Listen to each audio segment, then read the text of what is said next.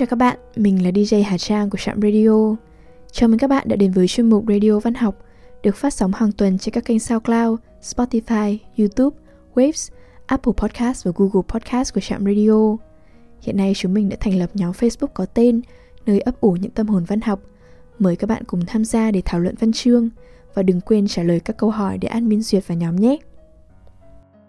Trong radio đầu tiên của tháng 12 ngày hôm nay, xin mời các bạn cùng đến với một chuyện ngắn trong tập Dạ khúc, năm câu chuyện về âm nhạc và đêm buông của tác giả Kazuo Ishiguro.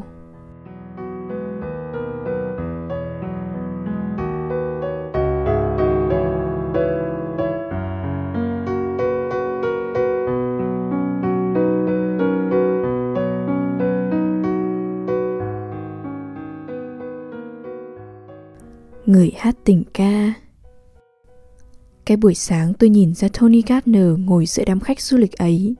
Mùa xuân vừa mới đến thành Venice. Chúng tôi vừa kết thúc tuần đầu tiên chọn tuần biểu diễn ngoài trời ở Piazza. Thực là nhẹ nhõm vô kể. Anh nghĩ mà xem, sau những giờ đằng đẵng chen chúc ở góc trong cùng quán, vừa biểu diễn vừa tránh đường cho thực khách lên xuống cầu thang. Sáng ấy gió xe xe lạnh, và cái dạp mới tinh cứ lật phật quanh chúng tôi – nhưng cả hội đều cảm thấy thư thái và sảng khoái. Và tôi nghĩ cái chút thư thái sảng khoái đó có thể nghe ra được trong nhạc chúng tôi chơi. Nhưng nghe mà xem, tôi đang nói cứ như là mình chơi chính thức trong ban nhạc vậy. Thật ra tôi chỉ là một gã di gan. Đấy là từ của giới nhạc công chỉ những kẻ đi khắp piazza hễ có ban nào trong ba quán cà phê thiếu người thì ghé chân vào. Chủ yếu tôi chơi ở quán cà phê lavena nhưng chiều nào đắt xô tôi cũng có thể làm một suất với ban của Quadri, rồi chạy qua bên Florian, rồi lại băng ngang quảng trường về Lavena.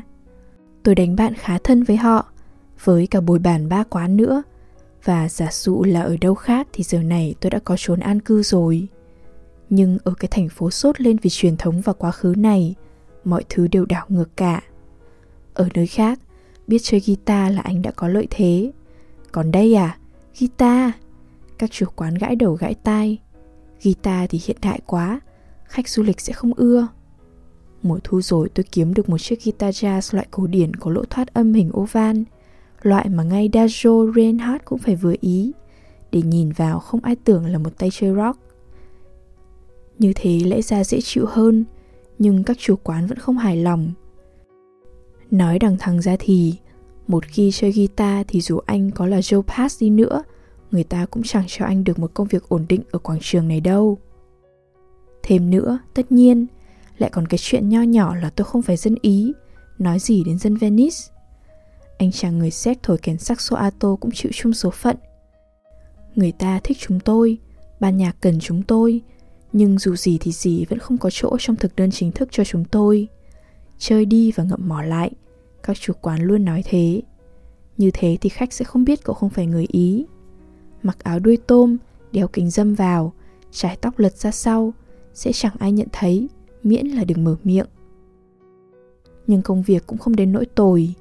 Ban nhạc cả ba quán, nhất là khi phải chơi cùng lúc tới các dạp đối địch nhau, họ đều cần đàn guitar. Cái gì đó nhẹ, chắc nịch, nhưng được tăng âm, đứng trong cùng mà phả ra các hợp âm.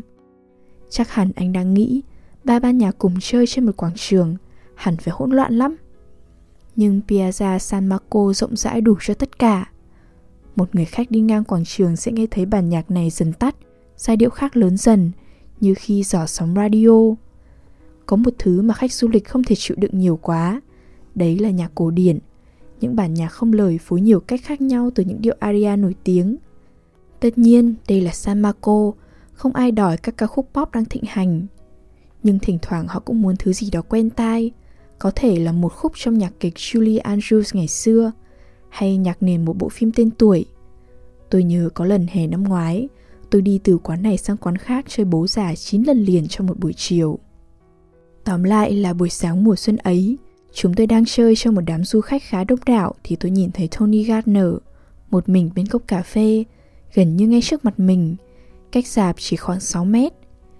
Người nổi tiếng đến quảng trường này không ít, Chúng tôi chẳng bao giờ rộn lên làm gì Kết thúc một bản Có thể sẽ nghe các nhạc công bảo nhỏ nhau Nhìn kìa Warren Beatty đấy Nhìn Kissinger kìa. Cái bà kia, ở trong cuốn phim có mấy người đổi mặt cho nhau đấy. Chúng tôi quen rồi. Đây là Piazza San Marco cơ mà. Nhưng khi tôi nhận ra đúng là Tony Gardner đang ngồi kia thì khác. Tôi hào hứng thực sự. Tony Gardner từng là ca sĩ yêu thích của mẹ tôi. Ngày xưa, ngày còn chính quyền cộng sản, chẳng dễ mà kiếm được những đĩa nhạc kiểu ấy. Nhưng mẹ tôi có gần như đủ bộ đĩa của ông. Một lần hồi nhỏ, tôi làm sức mất một trong những đĩa nhạc quý báu đó.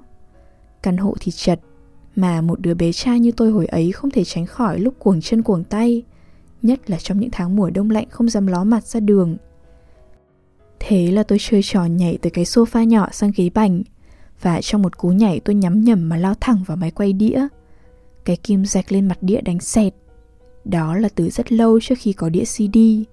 Thế là mẹ trong bếp chạy ra mắng tôi một trận. Tôi buồn bực lắm, không phải chỉ vì bị mắng, mà vì tôi biết đấy là đĩa nhạc của Tony Gardner và biết mẹ quý nó đến mức nào. Và tôi biết cả cái đĩa này nữa rồi sẽ có những tiếng lụp bụp đấy theo khi ông rủ rỉ những bài hát Mỹ. Nhiều năm sau, khi nên Wasawa làm việc và biết về thị trường đĩa lậu, tôi mua lại cho mẹ toàn bộ các album của Tony Gardner thay cho đĩa của mẹ đã mòn hết, kể cả cái tôi làm xước. Tôi mất 3 năm cho việc đó, nhưng tôi cứ tìm được thêm, từng cái một, và mỗi lần về thăm mẹ tôi lại mang một cái về. Vì thế chắc anh hiểu sao tôi lại hào hứng như vậy khi nhận ra ông ngồi cách mình chưa đầy 6 mét. Thoạt đầu tôi không tin vào mắt mình, và chắc là đã lỡ một phách trong chuỗi hợp âm. Tony Gardner. Thử nghĩ mẹ thân yêu sẽ bảo gì nếu biết điều này. Vì mẹ, vì những kỷ niệm về mẹ mà tôi phải đến nói gì đó với ông ấy, kể cả nếu mọi người trong ban nhạc có cười và bảo tôi cư xử như một gã hầu phòng. Nhưng tất nhiên tôi không thể cứ thế chạy ảo đến chỗ ông, đẩy nhào bàn ghế xung quanh được. Vẫn còn phải chơi cho xong suốt. Đấy thật là một cực hình, anh thử nghĩ xem. Chơi ba bốn bài nữa trong khi bất cứ lúc nào tôi cũng tưởng như ông sắp đứng dậy bỏ đi. Nhưng ông vẫn ngồi đấy, một mình, cứ nhìn cốc cà phê, khuấy chậm chậm như băn khoăn không hiểu bồi bàn mang cho mình thứ gì.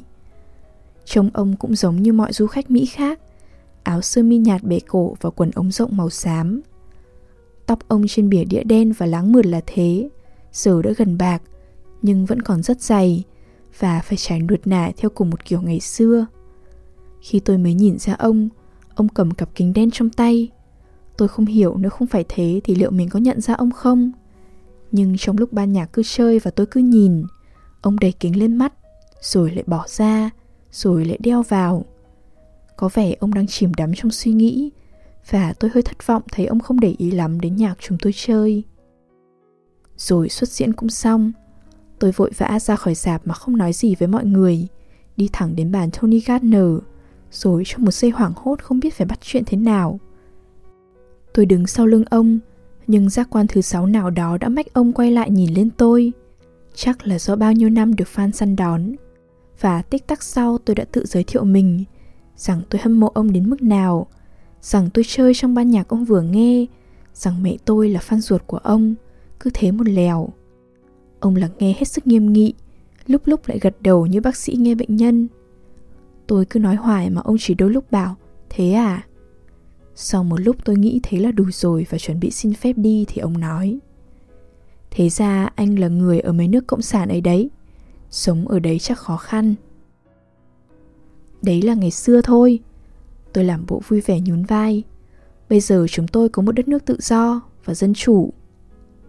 Tốt quá, Và đội của anh vừa chơi cho chúng ta nghe đấy, Ngồi xuống đi, Anh dùng cà phê. Tôi nói không định ép ông chịu đựng mình, nhưng giọng ông giờ đã có vẻ hiền từ nhưng cương quyết. Không, không, anh ngồi xuống. Mẹ anh thích nghe đĩa của tôi, anh bảo thế mà. Thế nên tôi ngồi xuống và kể thêm chút nữa về mẹ tôi, về căn hộ, thị trường đĩa lậu. Và dù không nhớ được tên các album, tôi quay sang mô tả hình minh họa trên bìa đĩa theo trí nhớ. Và mỗi lần như thế, ông lại giơ ngón tay lên mà nói, ví dụ, à, đó chắc là Inimitable, The Inimitable Tony Gardner. Tôi nghĩ cả hai đều đang thích thú trò chơi này, nhưng rồi, nhận ra ánh mắt ông Gardner trượt qua tôi, tôi ngoảnh lại vừa kịp thấy một người phụ nữ đang đi lại bàn. Đấy là một điển hình của những bà người Mỹ hết sức quý phái, từ kiểu tóc tới phục trang lẫn dáng người, đến mức anh sẽ ngỡ họ còn trẻ lắm cho tới khi thấy họ thật gần. Nhìn từ xa, có lẽ tôi đã tưởng nhầm bà là một cô người mẫu trong các tạp chí thời trang dây bóng. Nhưng khi bà ngồi xuống cạnh ông Gardner và để cặp kính đen lên trán, tôi thấy bà cũng phải ít nhất 50 rồi, có khi hơn. Ông Gardner bảo tôi, đây là vợ tôi, Lindy. Bà Gardner thoáng mỉm cười với tôi một nụ cười có vẻ miễn cưỡng, rồi nói với chồng, còn đây là ai? Anh đã kịp tìm ra một người bạn rồi cơ à? Đúng thế, em yêu, anh đang trò chuyện vui vẻ với... Xin lỗi anh bạn, tôi vẫn chưa biết tên anh. Jen. Tôi đáp nhanh, nhưng các bạn tôi gọi tôi là Janek. Lindy Gardner nói. Anh nói là anh có tên thân mật còn dài hơn tên thật à? Sao lại thế được? Đừng khiếm nhã với anh bạn trẻ, em yêu. Em không khiếm nhã. Đừng bông đùa về tên anh ấy, em yêu. Thế mới ngoan chứ. Lindy Gardner quay sang tôi tỏ vẻ bất lực. Anh có hiểu ông ấy nói thế là sao không? Tôi có lăng mạ anh à? Không không. Tôi nói, không có đâu bà Gardner. Lúc nào ông ấy cũng bảo tôi khiếm nhã với công chúng, nhưng tôi có khiếm nhã đâu. Nãy tôi có khiếm nhã với anh không? Rồi sang ông Gardner. Em nói chuyện với công chúng một cách tự nhiên, cưng ạ. Đấy là phong cách của em, em không bao giờ khiếm nhã. Được rồi, em yêu. Ông Gardner nói, không nên chuyện bé xé ra to. Hơn nữa, anh bạn trẻ này không phải là công chúng. Ồ, không phải à? Thế anh ấy là gì? Cháu họ xa vừa tìm được à? Lịch sự đi nào em yêu. Anh bạn trẻ đây là đồng nghiệp, nhạc công, dân nhà nghề. Chúng ta vừa hân hạnh được nghe anh trình diễn. Ông đưa tay về hướng dạp. Ồ đúng rồi. Lindy Gardner lại quay sang tôi. Anh vừa chơi trên đó phải không? Nhạc hay lắm. Anh chơi phong cầm phải không? Hay lắm. Cảm ơn bà rất nhiều. Thực ra thì tôi chơi guitar. Guitar à? Anh đừng đùa. Tôi vừa nhìn anh chơi có một phút trước. Ngồi ngay kia, cạnh tay chơi đại hồ cầm, điều khiển phong cầm điêu luyện làm sao. Xin phép bà, thực ra người chơi phong cầm là Carlo, to béo, đầu hói. Anh nói thật à? Anh không đùa tôi chứ? Em yêu, anh bảo rồi, đừng khiếm nhã với anh bạn trẻ. Ông không hẳn là lớn tiếng, nhưng giọng ông đột ngột đanh và giận dữ, và rồi một lúc im lặng khó xử. Rồi từ ông Gardner lên tiếng nhẹ nhàng. Anh xin lỗi em yêu, anh không định gắt em. Ông đưa tay nắm lấy tay bà. Tôi cứ nghĩ bà sẽ hất ông ra nhưng không phải. Bà trở người trong ghế để nhích lại gần hơn và đặt tay kia lên đôi bàn tay đang nắm chặt. Họ ngồi như thế một lúc, ông Gardner đầu cúi xuống. Bà vợ nhìn mông lung qua vai ông, sang bên kia quảng trường về phía nhà thờ Thánh Peter. Dù có vẻ ánh mắt bà chẳng đặt vào đâu cả. Trong phút chốc hình như họ không chỉ quên có tôi ngồi đây, mà quên đi cả đám đông nhộn nhịp trên quảng trường. Rồi bà nói, nhẹ như hơi thở. Không sao đâu cưng, lỗi tại em thôi, em làm anh bực. Họ ngồi như thế thêm lát nữa, hai bàn tay siết chặt lấy nhau. Rồi bà thở dài, buông tay ông Gardner và nhìn sang tôi. Bà đã nhìn tôi lúc nãy rồi, nhưng lần này thì khác. Lần này tôi cảm thấy được sức quyến rũ của bà. Cứ như bà có một mặt số chia độ từ 0 đến 10, và khi nhìn sang tôi, lúc đó bà đã quyết định xoay tới 6 hay 7. Tôi cảm nhận được nó rất rõ, và nếu bà có mở miệng yêu cầu tôi điều gì, ví dụ như bảo tôi đi suốt quảng trường để mua tặng bà bó hoa chẳng hạn, chắc tôi sẽ hào hứng tuân theo lập tức. Janek, bà nói, đấy là tên anh phải không? Tôi xin lỗi Janek nhé. Tony nói đúng, tôi không có quyền nói với anh như vừa rồi. Bà Gardner, thật tình không có gì phải lo đâu. Mà tôi lại làm phiền hai người nói chuyện nữa chứ. Chắc là chuyện âm nhạc phải không? Thế này nhé, tôi sẽ để yên cho cả hai nói tiếp. Không việc gì phải đi cả, em yêu. Ông Gardner nói. Thế mà có đấy cưng, em đang thèm được ngó vào cái hiệu Prada đằng kia đến điên lên được. Em chỉ ra đây định bảo là em sẽ đi lâu hơn lúc đầu em nói thôi. Thôi được rồi, em yêu. Tony Gardner lần đầu tiên ngồi thẳng lên và hít vào một hơi. Miễn là em biết chắc em sẽ vui. Ở trong đó em sẽ cực kỳ phấn khởi Thế nên hai chàng trai cứ nói chuyện vui vẻ nhé. Bà đứng dậy khẽ chạm vào vai tôi. Tạm biệt anh, Janet. Hai chúng tôi nhìn theo bà đi Rồi ông Gardner hỏi tôi dăm câu ba điều về chuyện đàn hát ở Venice. Cụ thể là về ban nhạc quán Quadri lúc nãy vừa bắt đầu chơi lại. Ông không có vẻ chú tâm vào những câu trả lời mấy Và tôi đã định xin phép đi thì ông thình lình bảo Có một điều tôi muốn đề nghị với anh, anh bạn trẻ. Tôi sẽ nói với anh ý nghĩ của mình và anh cứ việc từ chối nếu muốn. Ông ngả người về phía tôi và hạ giọng. Tôi kể với anh chuyện này. Lần đầu Lindy và tôi đến Venice là để đi trăng mật. 27 năm về trước. Và mặc dù đã có rất nhiều kỷ niệm tuyệt vời ở đây, Chúng tôi chưa bao giờ quay lại, Hay ít nhất là không quay lại cùng nhau. Thế nên khi lên kế hoạch cho chuyến đi này, Chuyến đi đặc biệt này Chúng tôi tự nhủ mình cần nghỉ lại vài ngày ở Venice. Đây là kỷ niệm ngày cưới của ông bà ạ à, Thưa ông Gardner. Ngày cưới? Có vẻ như ông giật mình. Xin lỗi Tôi nói. Chỉ là tôi đoán Vì ông vừa nói đây là chuyến đi đặc biệt. Trông ông vẫn ngơ ngác mất một hồi Rồi ông bật cười. Tiếng cười lớn, rền vang Và bỗng nhiên tôi nhớ ra bài hát mà mẹ tôi vẫn hay bật nghe suốt.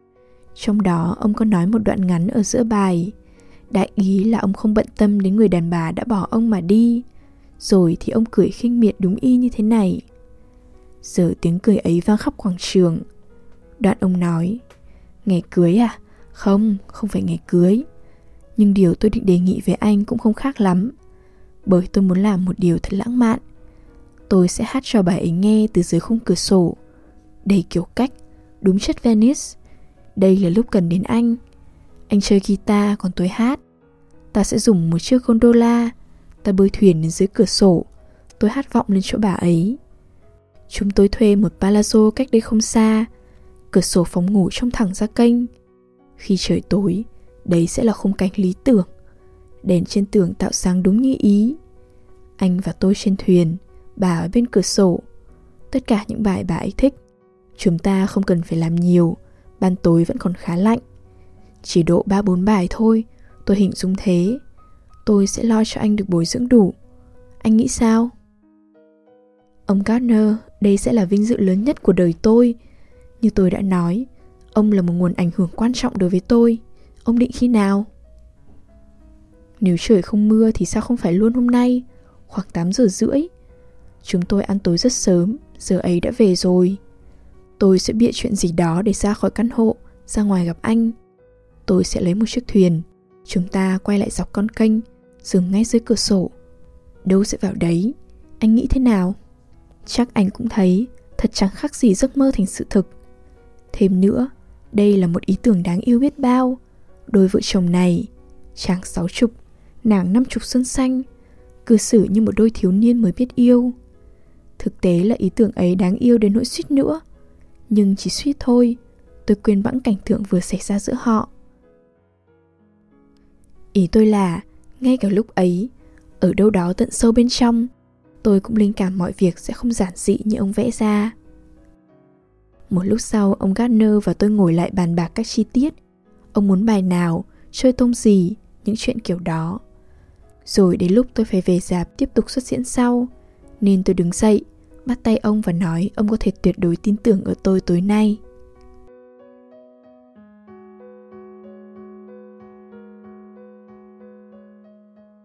Khi tôi tới gặp ông Garner thì đường phố đã khá tối và vắng vẻ. Hồi ấy tôi vẫn còn lạc đường mỗi lần đi xa quảng trường San Marco, thế nên dù đã khởi hành sớm, dù đã biết vị trí cây cầu nơi ông Garner hẹn, tôi vẫn đến muộn vài phút. Ông đứng ngay dưới ngọn đèn đường, mặc bộ com lê nhăn nhúm, áo sơ mi mở ba hay bốn nút, có thể nhìn thấy cả lông trên ngực. Khi tôi tạ lỗi đến muộn, ông bảo Vài phút thì có hề gì? Lindy và tôi lấy nhau đã 27 năm Vài phút thì có hề gì? Ông không bực tức Nhưng có vẻ nghiêm trọng và âu sầu Không có gì là lãng mạn. Đằng sau ông là chiếc gondola dập dềnh nhẹ nhàng trên sóng Và tôi thấy người đứng thuyền là Vittorio Một người tôi không mấy ưa. Trước mặt tôi Vittorio lúc nào cũng sởi lời Nhưng tôi biết Ngay từ hồi ấy Anh ta đi khắp nơi nói đủ thứ chuyện tồi tệ, toàn chuyện đặt điều về những kẻ như tôi, những kẻ anh ta gọi là bọn ngoại quốc từ các nước mới nứt mắt. Thế nên hôm ấy khi anh ta chào tôi hồ hởi như anh em ruột, tôi chỉ đáp lại bằng cái gật đầu, phải im lặng đợi anh ta đỡ ông Gardner vào thuyền. Rồi tôi đưa anh ta cầm cây đàn, tôi đã mang theo cây tây ban cầm để cây có lỗ van ở nhà và cũng trèo vào theo. Ông Gardner liên tục xoay trở ở đằng mũi, có một lần còn ngồi phịch xuống đến nỗi suýt làm lật thuyền. Nhưng có vẻ ông không để ý thấy, và khi thuyền rời bờ, ông cứ nhìn đăm đăm xuống nước. Mất vài phút chúng tôi lướt đi lặng lẽ giữa hai dãy nhà tối đen, chốc chốc lọt qua bên dưới những cây cầu thấp. Rồi ông bứt khỏi những ý nghĩ đăm chiêu mà nói. Nghe này anh bạn, tôi biết là chúng ta đã thỏa thuận xong các tiết mục tối nay, nhưng tôi vừa nghĩ nãy giờ. Lindy rất thích bài By the time I get to Phoenix. Tôi có ghi âm bài đó một lần lâu lắm rồi. Vâng, thưa ông Gardner, mẹ tôi lúc nào cũng nói bài đó ông hát hay hơn cả Sinatra. Hơn cả cái bản nổi tiếng do Glenn Campbell hát nữa. Ông Gardner gật đầu, rồi một lúc lâu tôi không nhìn rõ mặt ông. Vittorio cất tiếng hô báo hiệu vang dội các bức tường trước khi cho thuyền ngoặt qua chỗ rẽ. Tôi đã hát cho bà ấy nghe bài này rất nhiều lần. Ông Gardner nói, anh hiểu không, tôi nghĩ bà ấy sẽ thích được nghe bài ấy tối nay. Anh có thuộc nhạc chứ? Lúc này cây đàn đã ra khỏi bao, nên tôi chơi vài khúc. Lên chút nữa, ông nói, lên đến mi dáng. Hồi thu đĩa tôi hát thế mà. Thế nên tôi chơi lại đoạn nhạc theo tông mới, và khi đã hết có lẽ cả một lời, ông Gardner cất tiếng hát, rất khẽ khàng, ghim nhịp thở, như là không nhớ rõ lời. Nhưng giọng ông vọng lại rất rõ trong lòng kinh yên tĩnh. Quả thật là nghe rất tuyệt. Và trong một lúc hình như tôi trở lại làm đứa bé con, ở trong căn hộ, nằm ườn trên thảm trong lúc mẹ ngồi trên sofa, mệt lử, hoặc có khi sầu não. Còn đĩa Tony Gardner thì quay trong góc phòng. Ông Gardner đột ngột ngưng hát và nói Được rồi, chúng ta sẽ chơi Phoenix cùng mi dáng rồi có thể là I fall in love too easily như chúng ta đã bàn và kết thúc bằng one for my baby thế là đủ bà ấy sẽ không nghe nhiều hơn đâu sau đó ông lại chìm vào suy tưởng và chúng tôi cứ thế trôi qua bóng tối trong tiếng khỏa nước nhẹ nhẹ của Vittorio. Ông Gardner ạ, à, suốt cuộc tôi nói, mong ông thử lỗi câu hỏi của tôi. Nhưng bà Gardner có biết trước cuộc trình diễn này không? Hay đây là một bất ngờ thú vị? Ông thở dài nặng nhọc rồi nói Tôi nghĩ chắc là phải xếp vào mục bất ngờ thú vị Rồi nói thêm Có chúa biết bà ấy sẽ phản ứng thế nào Có thể chúng ta sẽ không tới được tận One for my baby Vittorio cho thuyền ngoặt qua một khúc kênh nữa và đột ngột nghe vang lên tiếng cười và tiếng nhạc. Chúng tôi trôi qua một nhà hàng lớn, Đèn đuốc sáng trưng. Bàn nào hình như cũng kín khách. Các anh bồi lăng xăng hối hả. Thực khách đều có vẻ sung sướng. Dù ở bên canh đào vào mùa này trong năm chắc cũng không ấm mấy. Sau cảnh tĩnh mịch và bóng tối chúng tôi vừa đi qua, nhà hàng này gây cho tôi cảm giác bất an. Có vẻ như chúng tôi mới là người đứng yên, đứng trên bến tàu mà ngắm trong lúc con tàu dạ tiệc lấp lánh ấy trôi qua tôi nhìn thấy vài khuôn mặt ngoảnh ra phía mình nhưng không ai để ý nhiều đến chúng tôi rồi nhà hàng đã nằm lại đằng sau và tôi nói Kể cũng buồn cười Ông có tưởng tượng được đám khách du lịch ấy sẽ làm gì nếu họ vỡ lẽ là có chiếc thuyền chở Tony Gardner huyền thoại vừa đi qua không? Vittorio, dù không khá tiếng Anh lắm, cũng hiểu được đại ý và cười một tiếng nho nhỏ. Nhưng một hồi lâu ông Gardner không đáp lại. Chúng tôi vừa trở lại trong bóng tối, trên một khúc kênh hẹp giữa những cửa ra vào sáng nhờ nhờ, thì ông bảo Anh bạn, anh đã sống tại một nước cộng sản Chính vì thế anh không nhận ra ở đây thế giới vận hành thế nào. Ông Gardner, tôi nói, giờ nước tôi không còn là cộng sản nữa, giờ chúng tôi là một dân tộc tự do. Tôi xin lỗi, tôi không có ý khinh thường Tổ quốc Anh. Các anh là một dân tộc anh dũng. Tôi mong cho các anh chóng được hòa bình và thịnh vượng. Nhưng tôi định nói với anh là, anh bạn, tôi có ý là vì anh sinh trưởng ở quê hương anh, cho nên điều tự nhiên là có nhiều chuyện anh chưa hiểu hết cũng như sẽ có nhiều điều tôi không hiểu về đất nước anh tôi nghĩ là ông nói đúng thưa ông gardner những người chúng ta vừa đi qua nếu anh đến chỗ họ mà bảo này các anh có ai còn nhớ tony gardner không? Thì có thể một vài người trong đó. Phần lớn cũng nên, sẽ bảo có. Ai biết được. Nhưng đi thuyền qua như chúng ta vừa rồi, ngay cả nếu họ có nhận ra tôi, liệu họ có phấn khích không? Tôi nghĩ là không. Họ sẽ không buông nĩa, sẽ không ngắt quãng câu chuyện tâm tình bên anh đến đâu. Việc gì phải thế? Chẳng qua là một gã hát tình ca của một thời xưa cũ mà thôi cái này thì tôi không tin được, thưa ông Gardner. Ông là một giọng hát kinh điển. Ông cũng ngang với Sinatra hay Dean Martin. Những nhân vật kinh điển, họ không bao giờ lỗi mốt. Không phải như đám nhạc pop bây giờ. Anh nói thế là tử tế lắm, anh bạn. Tôi biết anh có thiện ý.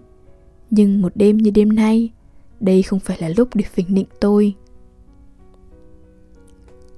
Tôi đã muốn phản đối nhưng có gì đó trong dáng vẻ ông khiến tôi không muốn tiếp tục đề tài này. Thế nên chúng tôi đi tiếp, không nói câu nào. Thành thực mà nói, lúc này tôi bắt đầu nghĩ xem mình đã rơi vào chuyện gì. Cái trò hát bên cửa sổ này là sao? Và những người này là người mỹ nữa chứ? Làm sao tôi dám chắc rằng khi ông Gardner bắt đầu hát, bà Gardner sẽ không đến bên cửa sổ chĩa súng nã đạn vào chúng tôi? Có lẽ Vittorio cũng đang nghĩ tương tự trong đầu bởi khi chúng tôi lướt qua gần một cây đèn gắn trên tường anh ta ném cho tôi một cái nhìn như muốn nói. Chúng ta vớ được một gã gàn dở phải không amico? Nhưng tôi không đáp lại. Tôi không định về phe với loại người như anh ta chống lại ông Gardner. Theo lời Vittorio, những kẻ nhập cư như tôi chỉ có đi lột tiền của khách du lịch, xả xác xuống kênh và nói chung là hủy hoại cả thành phố. Có những ngày, nếu đang gặp cơn khó chịu, anh ta sẵn sàng kết tội chúng tôi là bọn xin đều, dâm tặc nữa không chừng. Tôi đã có lần hỏi thẳng mặt có đúng là anh ta nói vậy về chúng tôi không, và anh ta thể thốt đấy chỉ toàn là bịa đặt. Làm sao anh ta mà lại hận thù chủng tộc được, trong khi có một bà dì người Do Thái mà anh ta tôn thờ như mẹ. Nhưng một buổi chiều nọ tôi đang tiêu khiển giữa hai xuất diễn, tựa mình trên cây cầu ở Dossoduro thì thấy một chiếc gondola trôi qua bên dưới. Trên đó có ba du khách đang ngồi, và Vittorio đứng dựa cây trèo, làm một bài diễn văn cho cả thế giới cùng nghe, miệng tuôn ra đúng những lời lẽ ấy. Cho nên anh ta cứ việc tìm mắt tôi tùy thích, nhưng đừng có hỏng tranh thủ tình đồng đội của tôi. Tôi sẽ cho anh biết một bí mật nhỏ. Ông gardner thình lình nói. Một bí mật nhỏ về nghệ diễn trao đổi kinh nghiệm nhà nghề. Cũng đơn giản thôi anh phải biết một điều gì đó. Điều gì cũng được anh phải biết một điều gì đó về khán giả của anh một điều gì đó đủ cho anh có thể ngầm phân biệt được khán giả này với những người anh vừa hát cho nghe đêm hôm trước ta lấy ví dụ anh đang ở milwaukee anh phải tự hỏi mình có gì khác có gì đặc biệt ở khán giả Milwaukee? Có gì khiến họ khác với khán giả Madison? Nếu không nghĩ ra được gì, anh cứ phải nghĩ tiếp đến lúc tìm được. Milwaukee, Milwaukee. Ở Milwaukee có món sườn lợn rất ngon. Chỉ thế là đủ. Đấy là cái sẽ giúp anh khi bước ra sân khấu. Anh không cần phải nói ra với họ, chỉ cần giữ trong đầu khi anh hát cho họ nghe. Những người ở trước mặt anh đây, họ là những người vẫn hay ăn sườn hào hạng Họ có đòi hỏi rất cao đối với món sườn Anh hiểu tôi nói gì không? Như thế khán giả trở thành một người mà anh hiểu Một người anh có thể biểu diễn cho nghe Đấy, bí mật của tôi là thế. Trao đổi kinh nghiệm nhà nghề. Vâng, cảm ơn thưa ông Gardner. Tôi chưa bao giờ nghĩ theo cách đó. Chỉ bảo của một người như ông Tôi sẽ không bao giờ quên. Thế nên Ông nói tiếp Tối nay chúng ta đang biểu diễn cho Lindy. Lindy là khán giả. Thế nên tôi sẽ nói với anh gì đó về Lindy. Anh có muốn nghe về Lindy không? Có chứ, thưa ông Gardner. Tôi nói Tôi hết sức muốn nghe về bà ấy. Trong suốt khoảng 20 phút sau đó Chúng tôi ngồi trên chiếc gondola Trôi vòng quanh trong lúc ông Gardner kể. Đôi lúc giọng ông hạ xuống chỉ còn thì thầm Như đang nói chuyện với chính mình. Những lúc khác khi có ngọn đèn hay cửa sổ vượt qua hắt ánh sáng lên thuyền Ông lại nhớ ra tôi, liền cất cao giọng hỏi gì đó tựa như Anh hiểu tôi nói gì chứ hả anh bạn? Theo ông kể, vợ ông sinh ở một thị trấn nhỏ bang Minnesota, miền trung nước Mỹ, nơi các cô giáo ở trường luôn của mắng vì cô bé hay lơ là bài vở mà chỉ mải mê với những tạp chí có các ngôi sao điện ảnh. Các bà cô ấy không bao giờ nhận ra một điều là Lindy có những hoài bão lớn. Và thử nhìn bà ấy bây giờ xem, giàu có, xinh đẹp, đi khắp thế giới. Còn mấy cô giáo ấy, bây giờ họ ra sao? Cuộc sống họ thế nào? Nếu họ chỉ cần xem thêm vài tạp chí điện ảnh thôi, có thêm vài ước mơ thôi, cả họ cũng có thể có được một phần Lindy ngày hôm nay. 19 tuổi, cô gái đã vẫy xe đi nhờ đến California, dự định đến Hollywood. Nhưng thay vì thế cô kẹt lại ở ngoại ô Los Angeles, làm bưng bê trong một quán ăn ven đường. Số phận lạ lùng, ông Gardner nói. Quán ăn ấy, cái địa điểm soảng xĩnh gần đường lớn ấy, đó hóa ra lại là chỗ dừng chân tốt nhất cho bà ấy. Bởi đấy là nơi tụ tập của mọi cô gái giàu tham vọng, từ sáng đến tối. Họ thường hẹn nhau ở đó, 7, 8, cả chục người. Họ gọi cà phê, xúc xích, ngồi đó hàng giờ nói chuyện. Những cô gái này, hơn Lindy vài tuổi, đến từ khắp nước Mỹ và đã cắm lại quanh Los Angeles ít nhất 2-3 năm nay. Họ tới quán ăn này để trao đổi chuyện phiếm và kinh nghiệm thất bại, bàn bạc chiến thuật, nắm bắt tình hình nhau. Nhưng nét quyến rũ chủ yếu của quán ăn là Meg, một người đàn bà ngoài 40, phục vụ bàn cũng Lindy. Với những cô gái ấy Meg là bà chị cả, là suối nguồn hiểu biết của họ. Bởi ngày xưa chị ta cũng chính là họ bây giờ. Anh phải hiểu, đấy là những cô gái kiên tâm, hết sức tham vọng, hết sức quyết đoán. Họ có nói về quần áo giày dép và trang sức như những cô gái khác không? Tất nhiên là có. Nhưng họ chỉ nói về loại quần áo giày dép và trang sức nào sẽ giúp họ cưới được một ngôi sao. Họ có nói về phim ảnh không? Họ có nói về làng âm nhạc không? Hẳn nhiên, nhưng họ nói về ngôi sao điện ảnh và âm nhạc nào còn độc thân, sao nào trục trặc trong hôn nhân, sao nào sắp ly dị. Và Meg, anh hiểu chứ, có thể cho họ biết tất cả những điều đó, thậm chí nhiều hơn nữa. Meg đã đưa chân vào chốn ấy trước họ. Chị ta biết mọi quy tắc, mọi mưu mẹo về chuyện răng lưới một ngôi sao. Lindy ngồi với họ và hấp thụ tất cả. Cái quán xúc xích ấy là Harvard, là Yale đối với bà ấy khi đó.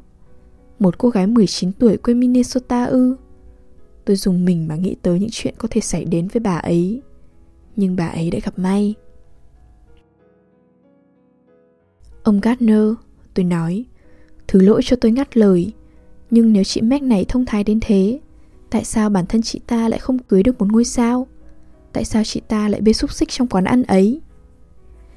Câu hỏi rất thông minh Nhưng anh không hiểu rõ thế giới vận hành thế nào được rồi, người này, Meg, chị ta không thành công. Nhưng cái chính là chị ta đã quan sát những người thành công, anh hiểu chứ anh bạn? Hồi xưa chị ta từng là những cô gái ấy và chị ta đã quan sát ai thành, ai bại. Chị ta đã thấy những cái bẫy, đã thấy cả những cánh cửa vàng. Chị ta có thể kể cho họ đủ thứ chuyện và những cô gái ấy lắng nghe. Và một số cô học hỏi, Lindy chẳng hạn. Tôi đã nói, Đấy là Harvard đối với bà ấy. Nó làm cho bà ấy được như bây giờ. Nó cho bà ấy sức mạnh sau này sẽ cần đến. Và lạy Chúa Phải nói là bà ấy sẽ cần. Mất 6 năm bà ấy mới có được bước tiến đầu tiên. Anh có tưởng tượng được không? 6 năm luồn lách, mưu tính Liều thân như thế, Bị đánh bật hết lần này đến lần khác. Nhưng cũng giống như nghề chúng ta thôi, Anh không thể rụt vòi bỏ cuộc sau vài cú ngã đầu tiên. Những cô gái đã bỏ cuộc, anh có thể thấy họ ở bất kỳ đâu. Họ kết hôn với những người không tên trong những thành phố không tuổi. Nhưng chỉ một vài người trong đó, những cô như lindy, họ trưởng thành sau những cú ngã. Họ quay lại mạnh hơn, rắn hơn, họ quay lại chiến đấu như sư tử anh nghĩ lindy chưa từng gặp tủi nhục à dù bà ấy xinh đẹp và quyến rũ như thế một điều người ta ít nhận ra là sắc đẹp chẳng qua là một phần rất nhỏ sử dụng không đúng cách anh sẽ bị đối xử như con điếm dù sao thì, sau 6 năm, bà ấy đã có được bước tiến.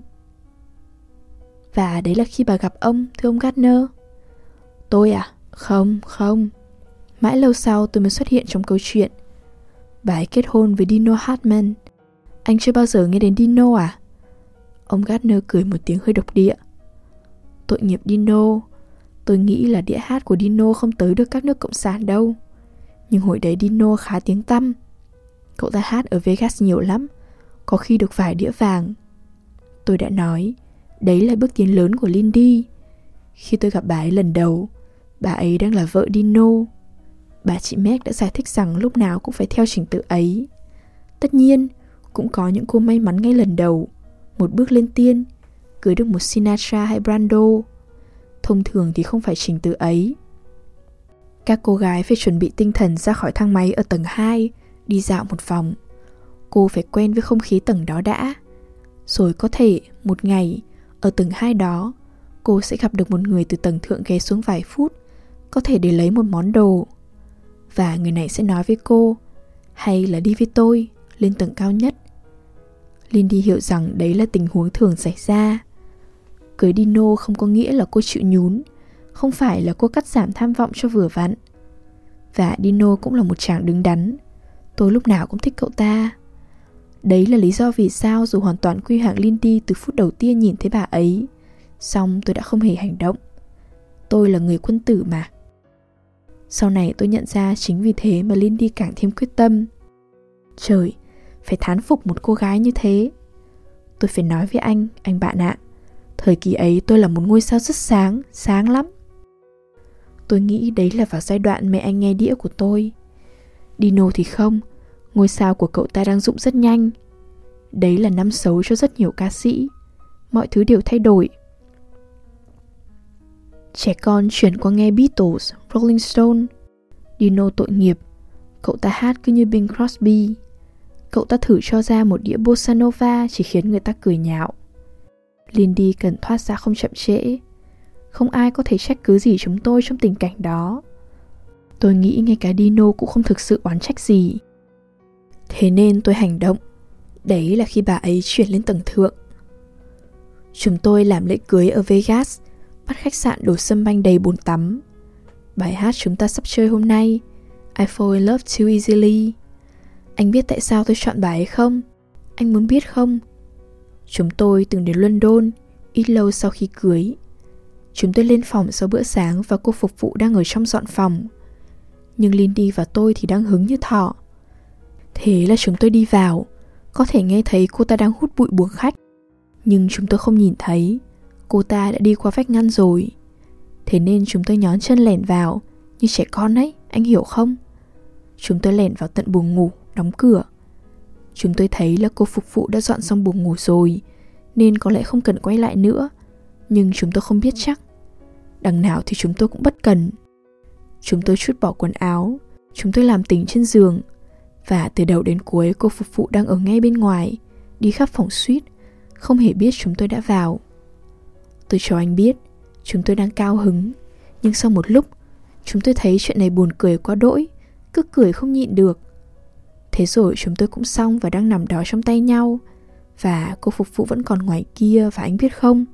Cô ta bắt đầu hát. Cô ta đã hút bụi xong nên cô ta gào to hết cỡ.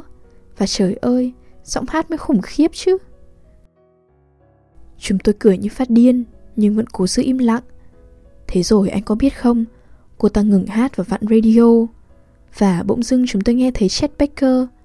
Ông ấy đang hát I fall in love too easily thật chậm rãi và ngọt ngào. Và Lindy với tôi, chúng tôi cứ nằm trên giường bên nhau, nghe Chet hát. Rồi một lúc sau tôi hát theo, thật nhỏ, hát theo Chet Baker trên radio. Lindy cuộn tròn trong tay tôi. Như thế đấy, đó là lý do chúng ta chơi bài ấy đêm nay. Nhưng tôi không biết bà ấy có còn nhớ không, ma nào biết được. Ông Gardner ngừng nói và tôi thấy ông đang gạt nước mắt. Vittorio đưa chúng tôi qua một chỗ rẽ nữa và tôi nhận ra chúng tôi lại đang đi qua nhà hàng lần thứ hai. Trông nó còn náo nhiệt hơn lúc nãy và có một người, tôi nhận ra anh chàng tên Andrea, đang chơi dương cầm ở góc. Khi chúng tôi lại trôi vào bóng tối, tôi nói Ông Gardner, đây không phải việc của tôi, tôi biết. Nhưng tôi cũng thấy có lẽ mọi việc giữa ông và bà Gardner gần đây không ổn lắm. Tôi muốn ông biết rằng tôi hiểu được những việc thế này Mẹ tôi ngày xưa thường hay buồn, có lẽ cũng như ông bây giờ đây. Mẹ thường nghĩ rằng mẹ đã tìm được đúng người. Mẹ trở nên rất vui và bảo người này sắp thành bố mới của tôi. Một hai lần đầu tôi tin mẹ. Sau đó thì tôi biết là sẽ không thành. Nhưng mẹ tôi, mẹ không bao giờ ngừng tin điều đó. Và mỗi lần mẹ buồn bã, có lẽ cũng như ông đêm nay, ông biết mẹ tôi làm gì không? Mẹ tôi sẽ bật đĩa của ông và hát theo. Những mùa đông dài ấy, trong căn hộ bé tí của chúng tôi, mẹ ngồi đó, quỳ gối, tay cầm cốc nước gì đó và hát theo ông khe khẽ. Và tôi còn nhớ, ông Gardner ạ, thỉnh thoảng hàng xóm tầng trên lại đập thình thình xuống trần nhà tôi, nhất là khi ông hát những bài rộn ràng, kiểu như High Hopes hoặc They All Laughed. Tôi thường nhìn mẹ tôi thật kỹ, nhưng có vẻ như mẹ không nghe thấy gì cả. Mẹ chỉ nghe ông, gật đầu đánh nhịp, môi mấp máy theo lời bài hát. Ông Gardner, tôi muốn nói với ông, những bài hát của ông giúp mẹ tôi qua được những thời kỳ đó, chắc cũng đã giúp hàng triệu người khác nữa.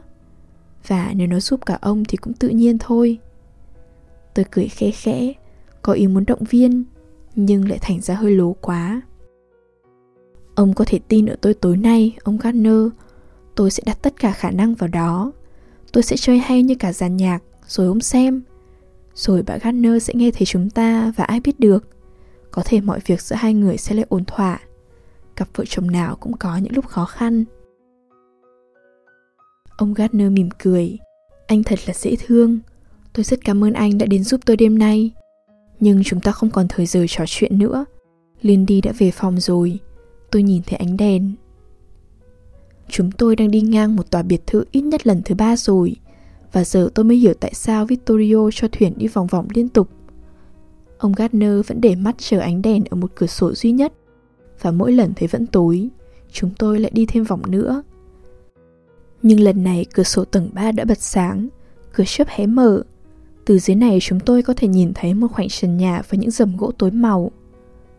Ông Gardner ra hiệu cho Vittorio, nhưng anh ta đã dừng trèo và chúng tôi trôi chậm chậm đến khi con thuyền ở ngay dưới cửa sổ.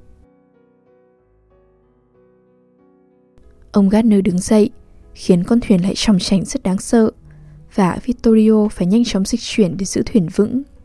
Rồi ông Gardner cất tiếng gọi, hơi khẽ khàng quá. Lindy, Lindy. Cuối cùng ông cũng gọi to hơn, Lindy. Có bàn tay đẩy cánh cửa chớp cho mở tung, rồi một sáng người đi ra bao lơn hẹp. Cách đầu chúng tôi một quãng trên tường tòa biệt thự có gắn đèn lồng, nhưng ánh sáng rất yếu. Bà Gardner trông chẳng hơn gì một cái bóng. Nhưng tôi cũng thấy bà đã vấn tóc khác với lúc tôi gặp ở quảng trường. Có lẽ từ lúc họ dùng bữa tối ngay trước đó. Anh đấy à cưng? Bà tì vào thành bao lơn nhìn xuống. Em tưởng anh đã bị bắt cóc đâu rồi. Anh làm em sợ phát khiếp. Đừng ngớ ngẩn em yêu. Làm sao có chuyện gì được ở một thành phố thế này? Mà đằng nào anh cũng đã để giấy lại cho em. Em không thấy giấy nào cả cưng à. Anh có để giấy lại để em không lo lắng. Nó để đâu, tờ giấy ấy? Nó viết gì? Anh không nhớ nữa, em yêu. Bây giờ giọng ông có vẻ bực mình Chỉ là giấy nhắn bình thường thôi Em hiểu mà Như kiểu bảo anh đi mua thuốc lá hay gì đó Anh đang ở dưới đó là vì thế à Đi mua thuốc lá à? Không, em yêu. Đây là chuyện khác. Anh sẽ hát cho em nghe. Có phải đây là chuyện đùa không? Không, em yêu. Đây không phải chuyện đùa. Đây là Venice. Ở đây ai cũng làm thế. Ông khoát tay chỉ tôi và Vittorio. Làm như sự có mặt của chúng tôi là đủ chứng tỏ. Đứng ngoài này em lạnh lắm, cưng à. Ông Garner thở dài đánh thượt thế thì em ngồi trong phòng nghe cũng được. Đi vào phòng đi em yêu. Thế nào cho thoải mái là được. Chỉ cần cứ để cửa mở là em sẽ nghe được thôi. Bà cứ thế nhìn xuống ông một hồi lâu và ông cứ thế nhìn lên bà. Cả hai không ai nói gì. Rồi bà quay vào trong và ông Gardner trông có vẻ thất vọng, mặc dù chính ông đã khuyên bà như thế. Ông cúi gục đầu và buông tiếng thở dài lần nữa, và tôi có thể đoán ông đang do dự có nên tiếp tục hay không. Thế nên tôi nói, nào ông Gardner, chúng ta bắt đầu thôi. Hãy bắt đầu bằng By the time I get to Phoenix. Và tôi dạo khe khẽ một đoạn ngắn mở đầu, chưa vào phách, theo kiểu có thể bắt vào bài hát mà cũng có thể dễ dàng tan đi. Tôi cố làm cho tiếng đàn gợi lên nước Mỹ, quán bên đường buồn bã, đường cao tốc rộng dài. Và tôi nghĩ lúc ấy tôi cũng nhớ cả về mẹ, về những lần tôi vào phòng thấy mẹ ngồi trên sofa nhìn chăm chăm bìa đĩa hát có hình một con đường Mỹ. Hoặc có khi hình ca sĩ ngồi trên chiếc xe hơi Mỹ. Ý tôi là tôi cố gắng chơi sao cho nếu mẹ tôi nghe được, bà cũng sẽ nhận ra bài hát đến từ thế giới ấy, thế giới vẽ trên bìa đĩa. Rồi trước khi tôi nhận ra, trước khi tôi kịp vào một phách điều đặn nào, ông Gardner bắt đầu hát. Tư thế ông đứng trên chiếc thuyền gondola khá tranh vênh, khiến tôi chỉ sợ ông có thể mất thăng bằng bất kỳ lúc nào. Nhưng giọng ông vẫn hệt như tôi còn nhớ, dịu dàng, gần như khàn khàn, nhưng với một âm lượng mãnh liệt như phát ra qua một chiếc micro vô hình. Và cũng như mọi ca sĩ Mỹ tài danh, giọng hát ông có vẻ mệt mỏi, thậm chí có nét lưỡng lự, như thể người đàn ông ấy không quen phơi trần trái tim như thế này. Mọi nghệ sĩ lớn đều như thế. Chúng tôi đi chọn bài hát ấy, bài hát chỉ gồm lên đường và ly biệt. Người đàn ông Mỹ rời bỏ người tình. Anh ta nghĩ đến cô trong lúc đi qua hết thị trấn này đến thị trấn khác, hết lời này sang lời khác. Phoenix, Albuquerque, Oklahoma, cho xe chạy trên con đường dài mẹ tôi sẽ không bao giờ được thấy. Giá mà chúng ta có thể bỏ lại mọi thứ sau lưng thế này, tôi đoán chừng mẹ tôi đã nghĩ vậy. Giá mà nỗi buồn cũng được thế này. Chúng tôi kết thúc bài hát và ông Gardner nói Được rồi, giờ chúng ta sang thẳng bài sau. I fall in love too easily. Đây là lần đầu đệm cho ông Gardner. Tôi phải mày mò khá nhiều cho khớp Nhưng chúng tôi cũng chơi khá được. Sau câu chuyện ông kể về bài hát này Tôi liên tục nhìn lên khung cửa Nhưng không có dấu hiệu gì của bà Gardner. Không bóng người, không tiếng động, không gì cả. Rồi chúng tôi cũng chơi xong Và yên tĩnh cùng bóng tối trùm lên bốn bề. Đâu đó gần đây, tôi nghe có người hàng xóm nào đậy tung cửa sổ, có lẽ để nghe rõ hơn. Nhưng không có gì từ cửa sổ bà Gardner. Chúng tôi chơi One for my baby thật chậm, gần như không ra phách, rồi tất cả lại trở về yên lặng.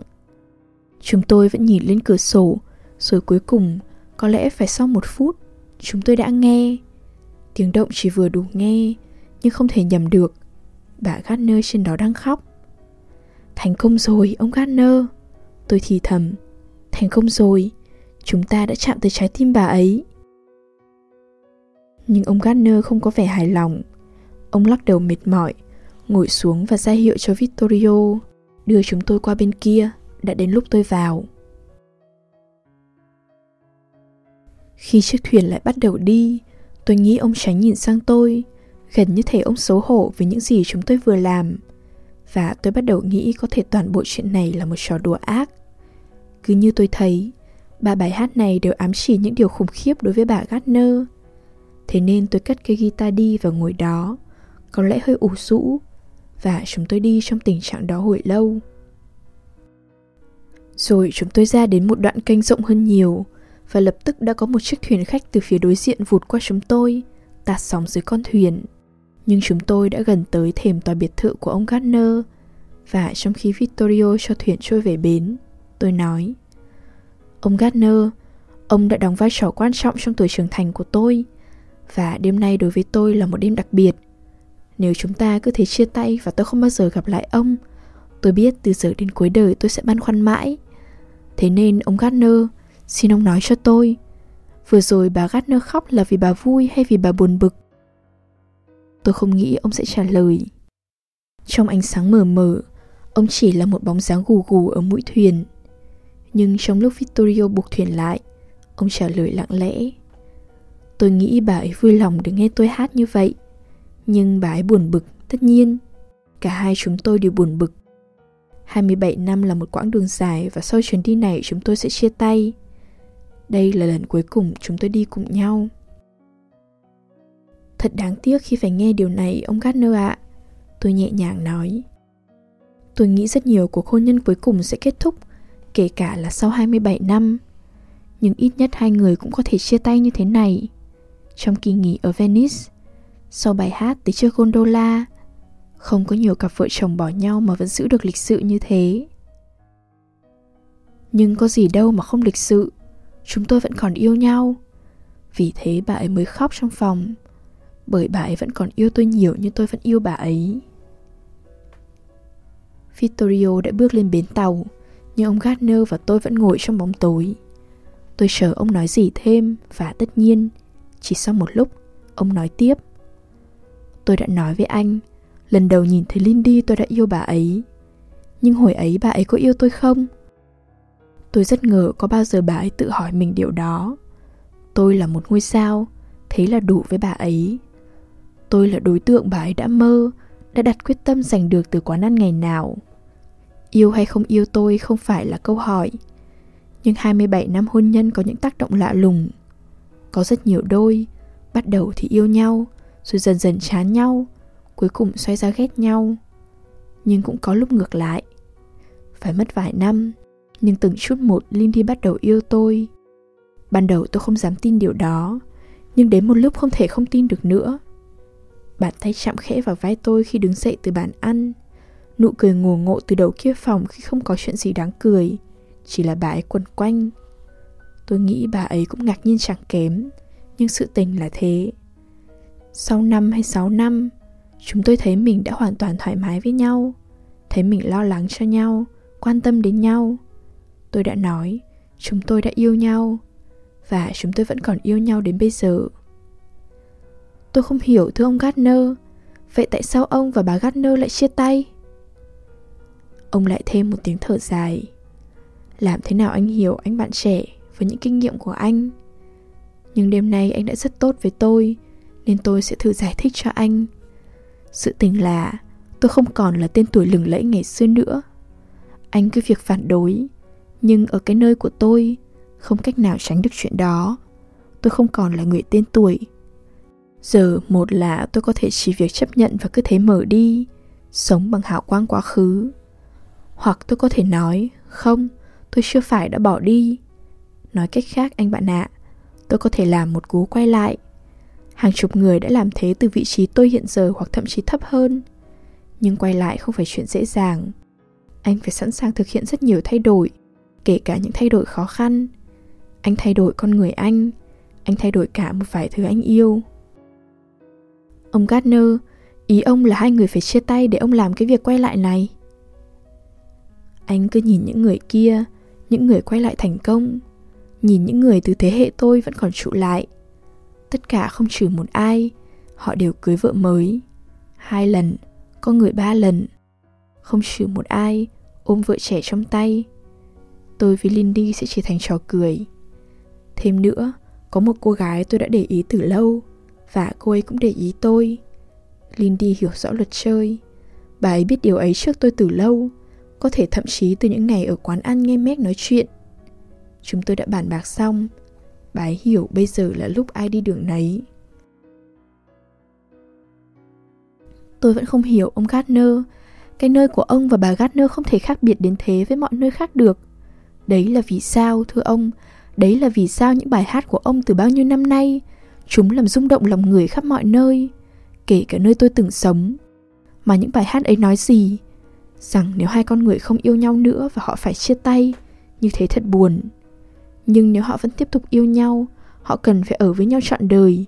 Mọi bài hát của ông đều nói như thế. Tôi hiểu anh nói gì anh bạn, và chuyện này có vẻ tàn nhẫn với anh, tôi hiểu.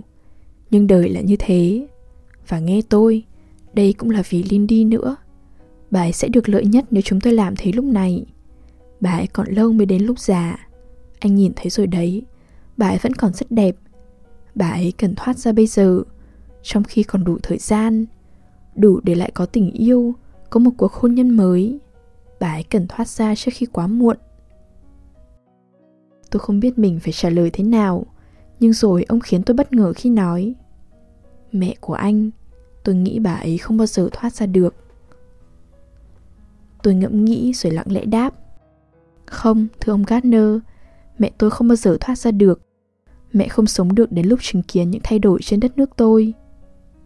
Thật đáng buồn. Tôi nghĩ bà ấy hẳn là một người rất tốt. Nếu anh đã kể sự thực, và những bài hát của tôi giúp bà vui. Điều ấy với tôi có ý nghĩa rất nhiều. Thật đáng buồn là bà không thoát ra được. Tôi không muốn điều đó xảy ra với Lindy của tôi. Không đời nào. Không phải với Lindy của tôi. Tôi muốn Lindy của tôi thoát ra được. Chiếc gondola dập sảnh va nhẹ vào cầu tàu. Vittorio khẽ lên tiếng gọi, chìa tay, và sau vài giây ông Gardner đã đứng được dậy và trèo ra. Đến lúc tôi cùng cây đàn cũng trèo ra được, tôi sẽ không đời nào xin Vittorio trở đi miễn phí, thì ông Gardner đã rút ví ra. Vittorio có vẻ hài lòng với khoản tiền nhận được, và sau những cử chỉ và lời nói văn hoa thường lệ, anh ta trở lại thuyền và rong đi dọc kênh. Chúng tôi nhìn anh ta biến vào bóng tối, rồi trong chớp mắt, ông Gardner đã dúi một sấp tiền vào tay tôi. Tôi bảo ông từng này là quá nhiều, và đằng nào được làm việc này cũng đã là một ân huệ lớn đối với tôi, nhưng ông nhất định không chịu rút lại. Không được, không được. Ông nói, khua khua tay trước mặt, như thể ông muốn cắt đứt, không phải chỉ chuyện tiền bạc, mà cả tôi, buổi tối nay, có thể cả phần đời ấy. Ông bắt đầu bước đi về phía tòa biệt thự, nhưng mới vài bước ông đã dừng lại mà quay nhìn tôi. Con phố nhỏ xung quanh, dòng kênh, tất cả giờ đây yên lặng, chỉ có tiếng tivi đâu đó xa xa. Tối nay anh chơi hay lắm anh bạn. Ông nói, anh có một nét riêng. Cảm ơn ông Gardner, ông hát rất tuyệt vời, luôn luôn tuyệt vời. Có lẽ tôi sẽ quay lại quảng trường trước khi chúng tôi đi, nghe anh chơi cùng ban nhạc lần nữa. Tôi mong được thế, thưa ông Gardner. Nhưng tôi không bao giờ gặp lại ông. Tôi nghe tin vài tháng sau khi thu tới rằng ông bà Gardner đã ly dị. Một hầu bạn quán Florian đọc được đâu đó nói với tôi. Buổi tối hôm ấy lại quay về trong tôi, khiến tôi hơi buồn khi nghĩ lại mọi chuyện. Bởi ông Gardner có vẻ là một người đứng đắn ra trò, và cho dù anh nghĩ về chuyện đó ra sao, có quay lại hay chẳng, ông vẫn là một trong các thiên tài.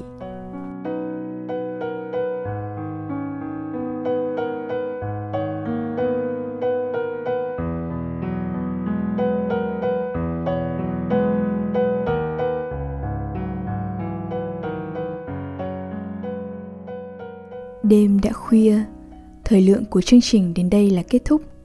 Xin chân thành cảm ơn các bạn thính giả đã chú ý lắng nghe. Chúc các bạn một đêm ngon giấc.